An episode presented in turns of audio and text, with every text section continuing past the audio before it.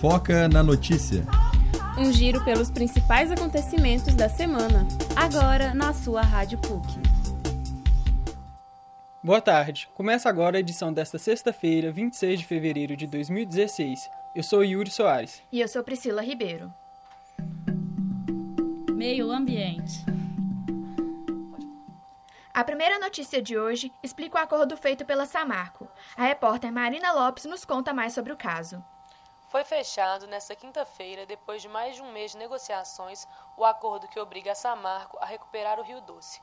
Após a tragédia do rompimento das barragens da cidade de Mariana, em novembro de 2015, a mineradora terá que desembolsar 4 bilhões e 400 milhões de reais o acordo ocorreu entre a Samarco e suas controladoras Vale e BHP Biliton e os governos da, do Espírito Santo e Minas Gerais, afetados diretamente pelo acidente.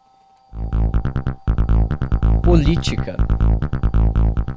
Esta semana, a Venezuela iniciou uma consulta sobre a lei de anistia. Mais informações com o repórter Renato Costa.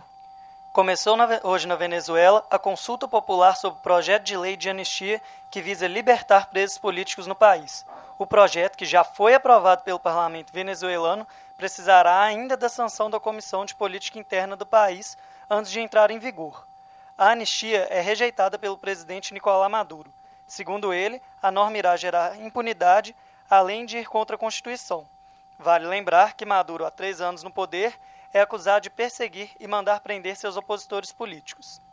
Ainda em política, fiquem agora com a repórter Isabela Lima. A Polícia Federal deflagrou na manhã de ontem a sexta fase da Operação Zelotes, que investiga fraudes no CARF, Conselho Administrativo de Recursos Fiscais. Um dos alvos dessa etapa é a siderúrgica Gerdau. A suspeita é que o grupo, com atividades em 14 países, tenha feito supostos pagamentos que, segundo as investigações, foram usadas para comprar ou manipular decisões no CARF.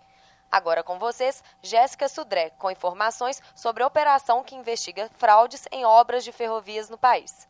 A operação Recebedor, realizada pelo Ministério Público Federal de Goiás, investiga seis pessoas e seis empresas em Minas Gerais. A ação, que apura o pagamento de propina nas obras das ferrovias Norte-Sul e Integração Leste-Oeste, cumprirá mandatos em outros cinco estados e no Distrito Federal. Além do pagamento de propina, são investigados crimes de cartel, lavagem de dinheiro e superfaturamento de obras nas ferrovias.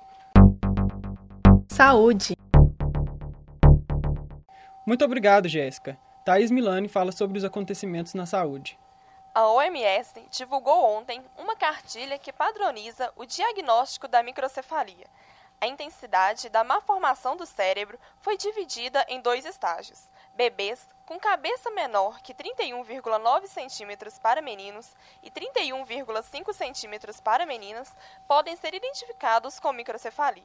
Já os meninos que nascem com a cabeça menor que 30,7 centímetros e meninas com 30,3 centímetros devem ser diagnosticados com microcefalia severa. Agora, a repórter Ana Luísa Santos fala sobre as pílulas abortivas. Com o aumento dos casos de Zika e microcefalia, subiu a quantidade de medicamentos abortivos apreendidos no Brasil. Os medicamentos chegam pelo correio, Segundo a Anvisa, só neste ano foram apreendidas 57 remessas da pílula misoprostol, conhecida no Brasil como Citotec. Mais notícias de saúde com Melissa Carvalho. Depois de uma determinação judicial, um bebê recém-nascido em São José do Rio Preto, São Paulo, recebeu as doses obrigatórias das vacinas pós-nascimento. De acordo com o juiz Evandro Pelarim, a justiça foi obrigada a intervir, pois os pais da criança queriam vacinar o bebê no país onde moram, a Bélgica. O casal alega que estava apenas visitando os pais e que voltariam para a Europa nos próximos dias. Muito obrigado, Melissa. Ao redor do mundo, os correspondentes Caio Miari, Débora Assis e Stephanie Torres trazem as novidades. Uma nova campanha lançada por um partido de esquerda de Portugal para celebrar a recente aprovação da lei que permite a adoção por homossexuais está causando polêmica no país por utilizar a imagem de Jesus Cristo. Jesus também tinha dois pais. Este é o lema da campanha que fora considerado ofensivo pelos fiéis. O presidente português, que deixa o cargo no próximo dia 9 após dois mandatos, ainda não se pronunciou sobre o assunto. Ainda nas notícias internacionais, Débora. Dois jornalistas turcos, presos há três meses por terem revelado a entrega de armas aos rebeldes islamitas na Síria, foram libertados. O redator-chefe e o chefe de redação de um jornal em Ankara, capital da Turquia, foram liberados após o Tribunal Constitucional se pronunciar a favor, denunciando uma violação dos direitos dos jornalistas. Agora é com você, Stephanie Torres.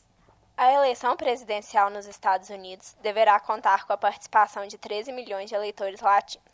A estimativa é de um estudo divulgado nesta semana pela Associação Nacional de Latinos Eleitos. Este número pode ser uma preocupação para o candidato republicano Donald Trump.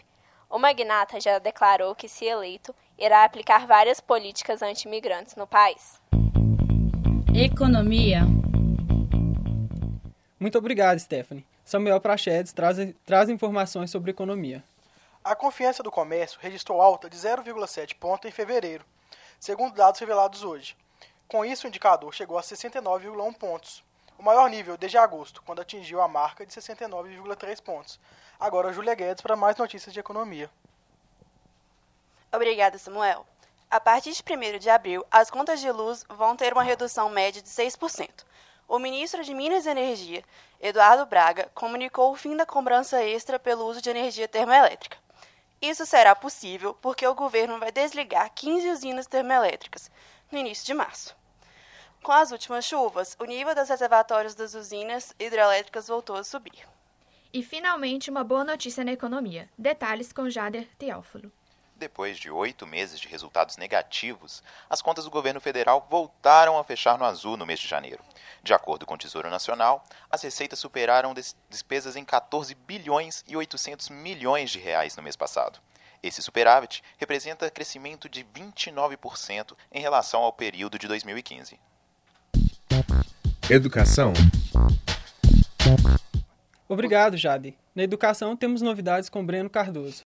Os estudantes que não foram pré-selecionados para as bolsas do programa Universidade para Todos, ProUni, pode adquirir, adquirir a lista de espera a partir de hoje. A lista será usada pelas instituições de ensino para ocupar as bolsas que não foram preenchidas nas etapas anteriores. O prazo para participar da lista vai até segunda-feira.